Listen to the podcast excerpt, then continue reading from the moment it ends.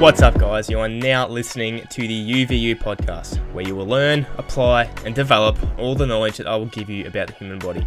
Don't forget to give my socials a follow at PPFit. Now pay attention, because class is in session.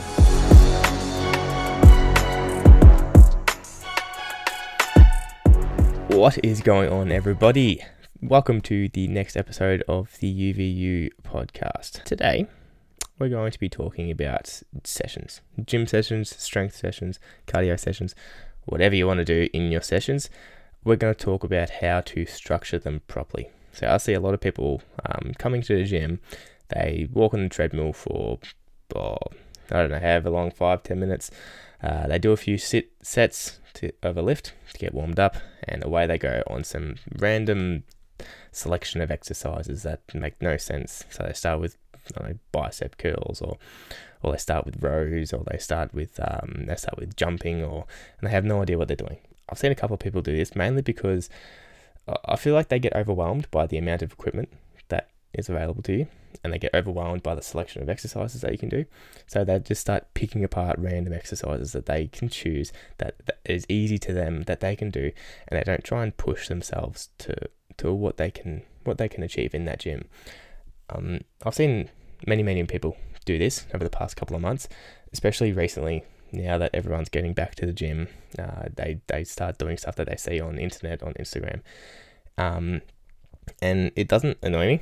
Um, not that they do it, but they they haven't been educated on the on the correct way how to do the session. So that they, they could change a lot of things up if someone just took the time to go through the session structure with them. So, this is what this episode is purely about. Um, just so the next time that you go into a gym, you know exactly what you're doing. Um, make sure you have a pen and paper, so write all this stuff down. So, next time you go into a gym, you can apply this to your workout and you can see the different results that you get. So, um, compare the results that you had from your previous session in the gym and then compare what you're going to achieve the next time you're in a gym with this structure that I'm about to give you. So I do this with all my clients. Um, this structure is what I go through in every single session that I give to my clients, and I think it is, well, personally, I might be a bit biased, but I think this is one of the most efficient ways to go through a session. Um, it is, I do half an hour blocks with my clients, so this this can all fit in half an hour. So it's very, very important that you have that understanding of time.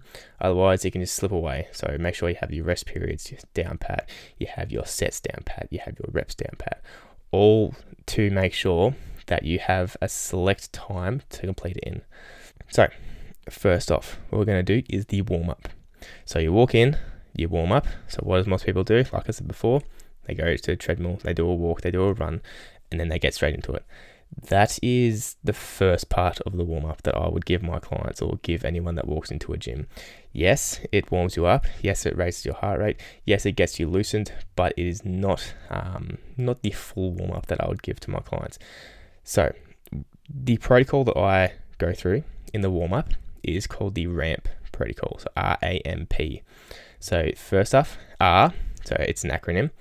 R is to raise your temperature. So like I did, like I said before, go onto a treadmill, go for a run. Um, you could do it, go on a rower, uh, do two minutes on a rower, assault bike. Uh, you can go outside, go for a run. And it's just purely just to get your heart rate up, get your muscles moving, get them muscles quote unquote warm, um, get your get your blood pumping around your body, uh, and just it, it's very very simple, and it only takes about two or three minutes, just enough to get your heart rate up.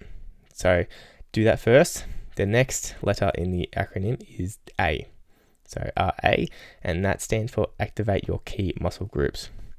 So what this means, if you're doing a squat session or if you're doing a leg session, uh, doing a variety of movements like the uh, glute, glute bridges, squats, back extensions, deadlifts, anything like that, you need to activate those muscles that you're going to be using in that session. So, like I said before, legs, you need to activate or turn on essentially switch on your muscles that you're going to be working. So I usually use bandeds, banded movements. Sorry. So I get the a mini band around the legs. They do side steps, uh, forward steps, back steps. They do all that kind of stuff, um, just to get their muscles essentially switched on for the session. Um, you can do other things as well. So upper body, you can do band pull aparts, you can do banded pushes, you can do loose push ups, uh, light push ups. Uh, you can do all sorts of things just to activate those muscles that you're going to be using in that session. The M in the ramp protocol is called mobilize, mobilizing key joints. So here you're mobilizing the joints that you're going to be using. So pretty similar to activate key muscle groups and a lot of people get this mixed up as well. So the use of dynamic stretches here is key. So dynamic stretches meaning as um, stretching. So everyone knows static stretching. You sit down, you you lean for your toes, so stretch your ham, hamstrings. That's static stretching. Dynamic stretching is, is like leg swings, is like walking lunges. It's um, it's t- torso rotations, it's arm dislocations. So there, there's tons and tons of things, tons and tons of stretches that I give my clients. World's greatest stretch is one of the most common ones I use because personally I think it is the world's greatest stretch. It's where you bring your knee up to stretch your glutes, you lunge forward to stretch your um, your back thigh or your back hip flexors, back quads, and then you get your elbow down to the ground to stretch for further stretch your glutes and to get a bit of that um, latissimus and your teres major stretch uh, along the back as well, which is really a lot of people struggle to do that just because that movement in that position is really vulnerable to um, really everyone. Single leg RDL, or in other words, arabesque. This is where you balance on one leg and you lean forward and get your um, other leg as high as you can backwards. That really stretches out the the hamstrings, and when you come back in, you just repeat that, repeat that for about five five reps on each leg. Uh, inchworms as well, which is where you crawl out on your hands and then crawl back up with your feet. So that they're really good examples of um, mobilizing those key joints that you're going to be using. Um, the last step is the P. So P means potentiate key muscle groups. So in this step, potentiate pretty much means um, to gather as many motor units, is what they're called, in your muscles. So your motor units are the ones, so they're like little structures in your muscles that um, are responsible for pretty much just working um, to, to contracting your muscles. So these structures, pretty simply put, are the reasons why your muscles contract. Very, very simply. Um, so potentiate is to pretty much get as many of these motor units um, fired as possible. So in this step, you need to mimic the movements you will be using in that session. So let's take uh, lower body squats for example. So power movements, you have you you should be using power movements in this potentiating phase. So jump squats, lunge jumps. So anything that mimics the movements that you can use. So bounding jumps, one-legged jumps, anything like that. You can actually use very light weights of the actual movement being performed. So you could do barbell with just the bar, barbell squats, or you could do fixed barbell squats, like 10 kilo barbell squats. Um, there's another thing that you can use as well. Um, this is more for performance and sporting um, sectors anyway. It's something called uh, post activation potentiation. So what this does is you lift very heavy weight before this, before your um, exercise, before your sport, before your game, and what this does is same as what I said before. It recruits as many motor units in that movement as it can, so it's ready for the next movement that you are using. So you lift heavy, all your muscles, all your motor units in your muscles say, "Oh shit, that we have to fucking turn on to lift this shit." So they turn on, and then they are ready for the next um, next exercise or next movement that you're going to perform. But if you slowly warm up and you slowly activate those motor units, all of them will slowly turn on um, small part of the time and they won't switch on quickly. So that's another thing that you could do if you are performing in a sport or anything like that. It's called post potentiation or post activation potentiation. So that's a one thing that you guys could um, could research. It'd be very very. It's a very very interesting protocol, which is really cool. Next one, strength. So after the warm up, you are going to go into some strength training. So with strength training, uh, it depends on your goals, like ultimately.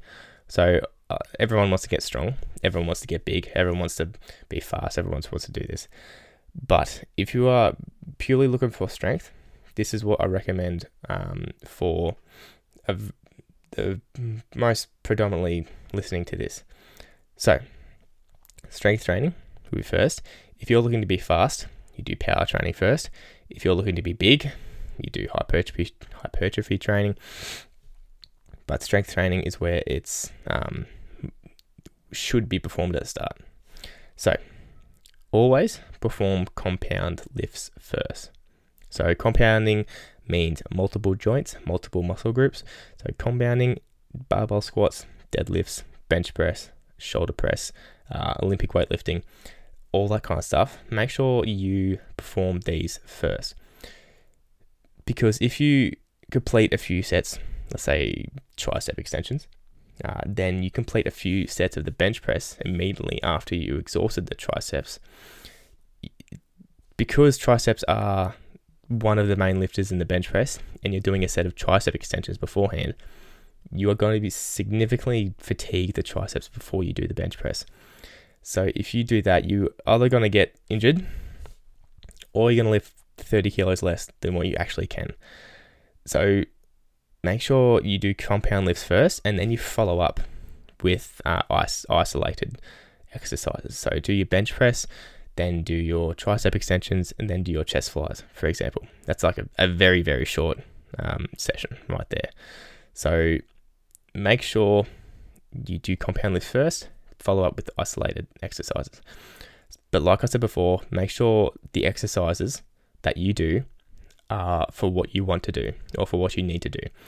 So if you're an AFL footballer and you start going out and you start doing uh, torso rotations, that's not practical. When when in an AFL game, are you going to turn turn your body without your legs turning with you?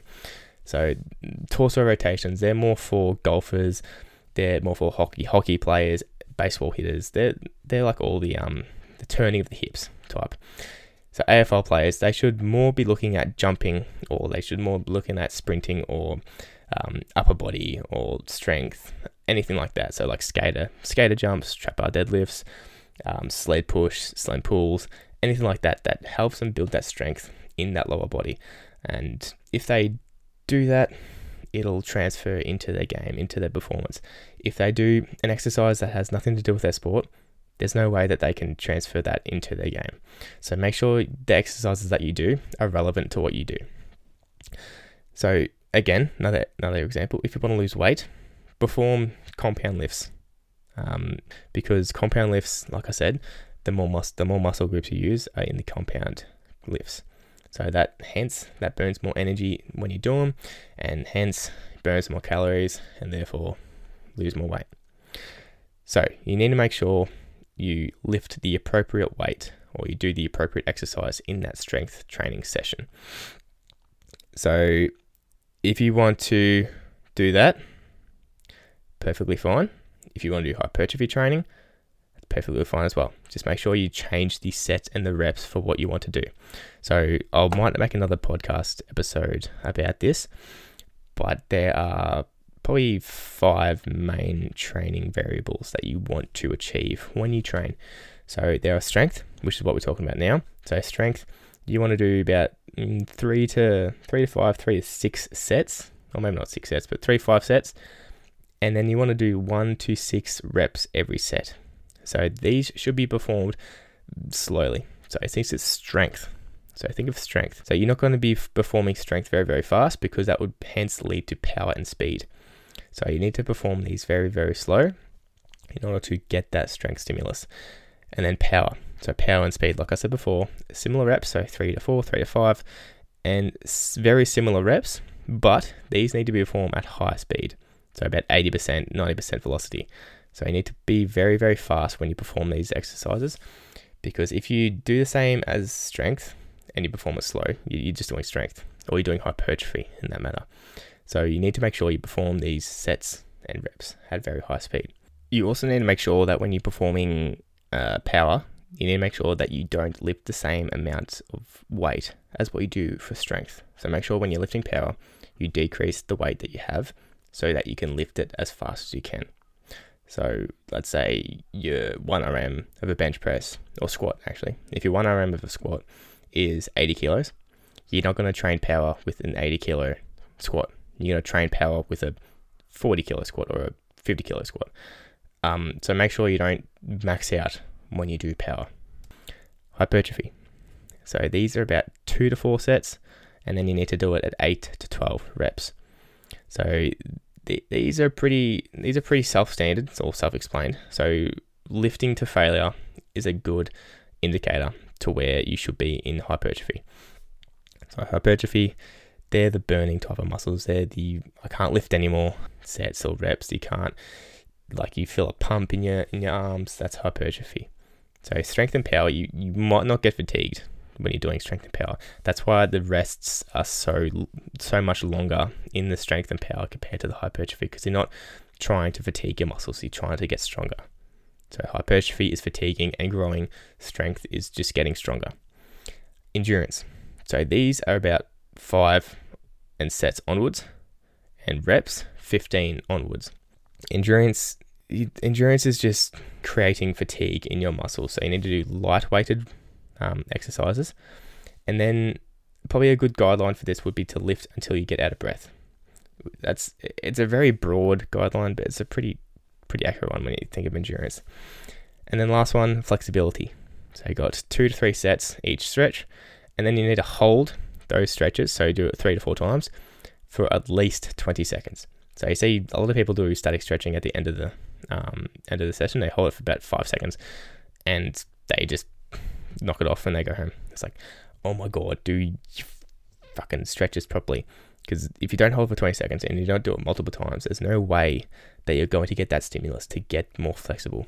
So hold for 20 seconds, do it at least two, three times, and then carry on.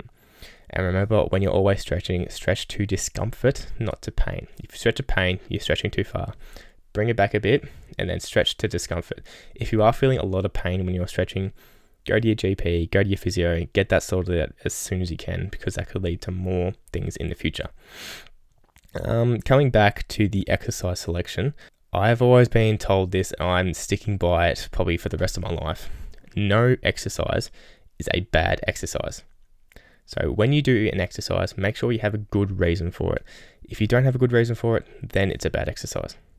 But if you do have a good reason for it, if you talk shit and you say this is for I don't know, this is for fishing, so I'm doing a, a elbow extension so I can flick my rod further. That's a good rationale for a good for a shit exercise.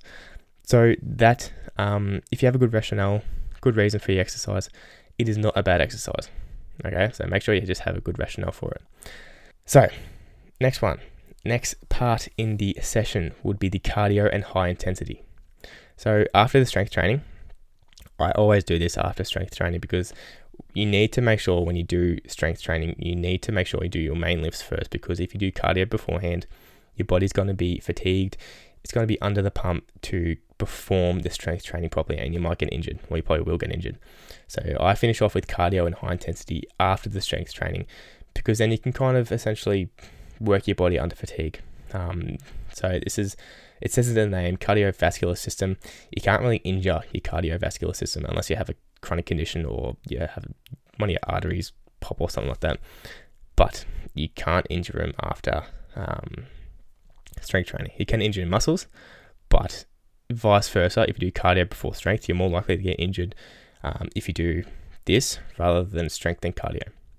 So make sure you finish off with a relatively hard set of any exercise. So med ball slams, um, ski erg rower. So it could be anything. So a circuit or a run. This is great for people wanting to lose weight, but it's also great for athletes who want to get faster. And because if you do this after you do your strength training, your muscles are already under fatigued, and that simulates a game uh, during probably like half time or three quarter time. You start to get fatigued, and this training can translate into that. So I ensure my clients have at least five ten minutes of cardio and high intensity at every single end of the day or session. if they don't, I want to cry. But it's a very good idea to do this at the end of the strength because most of my clients want to do uh, weight loss. So, weight loss should either prioritize this step or, like I said before, they should prioritize compound lifts. But, like I say every other time, it really depends on the client's goals or needs. If they're weight loss, um, prioritize, like I said, compound lifts or cardio. If their focus is on strength, uh, prioritize strength. So you might not need the cardio aspect at the end, but it does depend on your goals and needs. So that's um, it's a great tool for weight loss. So anything in this phase, anything to make you feel like you're about to vomit. not not really, not really vomit, but anything that makes you feel like you worked is cardio, is high intensity. So you can go for a run as fast as you can for five minutes. That's cardio. So just for example, finishing off the cardio and high intensity section with my clients, I usually go for three exercise. So for example, Medball Slam, uh, ski erg, and jump squats. So I do 10 Medball Slams, 200 meters on the ski erg, and 10 jump squats.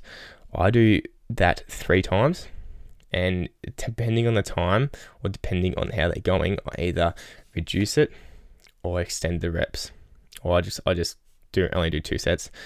So it's a really good idea to do that after the strength training. Last bit, so number four. So just to reiterate, number one, warm up. So follow the ramp protocol. Number two is strength training. So make sure you do compound movements and then do isolated movements. Follow the rep and set ranges. Number three, you've got cardio and high intensity. Make sure you do go ham on this section. Then number four, the last bit is the cool down. So this is probably the most overlooked part of the session. Guarantee you'll see 75% of gym doers do not do a cool down. They finish their last rep and last set of like a I don't know deadlift and then they just walk out. And then they and then they complain about muscle soreness the day after. It's like, no, shit, man. Of course, you're going to be sore after if you don't do a cool down. So, the main thing of a cool down you need to do is walk. Well, not, it's probably not the main thing, but it's one of the main things is walk after you do a session. So, if you do a walk, your body slowly releases the lactic acid that is build, building up in your body. So, see, um, let's, get, let's give AFL for an example after a game of AFL, sometimes you see um, AFL players give their high fives around the fence. That is a kind of a kind of a cool down as they walk around the fence. So they get to walk around, they get to release the lactic acid that's building up in their muscles, and it lets allows their body to remove the um, metabolic waste that's built up over the game. So walking is a good way to get your heart rate down as well. So get your heart rate down to resting levels and then you need to do your static stretching. So I mentioned at the start, don't do static stretching at the start of your session, do it at the end of the session. So again, this um, brings your muscles back to the normal length that it should be. So after contracting the muscles after all the session, or after all the exercises that you've done, you're contracting, contracting, contracting. Then you need to stretch them at the end, so they're not in that permanently contracted position at the end. That's when people have muscle soreness. So I always tell my clients to stretch when they get home or in the car or when they're on the walk. And if they if they've returned to a session sore and they haven't stretched, um, I can tell. I can definitely tell because they're always sore. Um, I say, "Have you stretched? Have you stretched?" And they're like, um, "No." And then they're sore, and I'm like, "Well, you should have stretched because if you don't stretch, muscle soreness happens, and it's just it's just a continuum. Um, so make sure you do your stretches, you get your heart rate down to normal levels, and then you stretch immediately after you work it.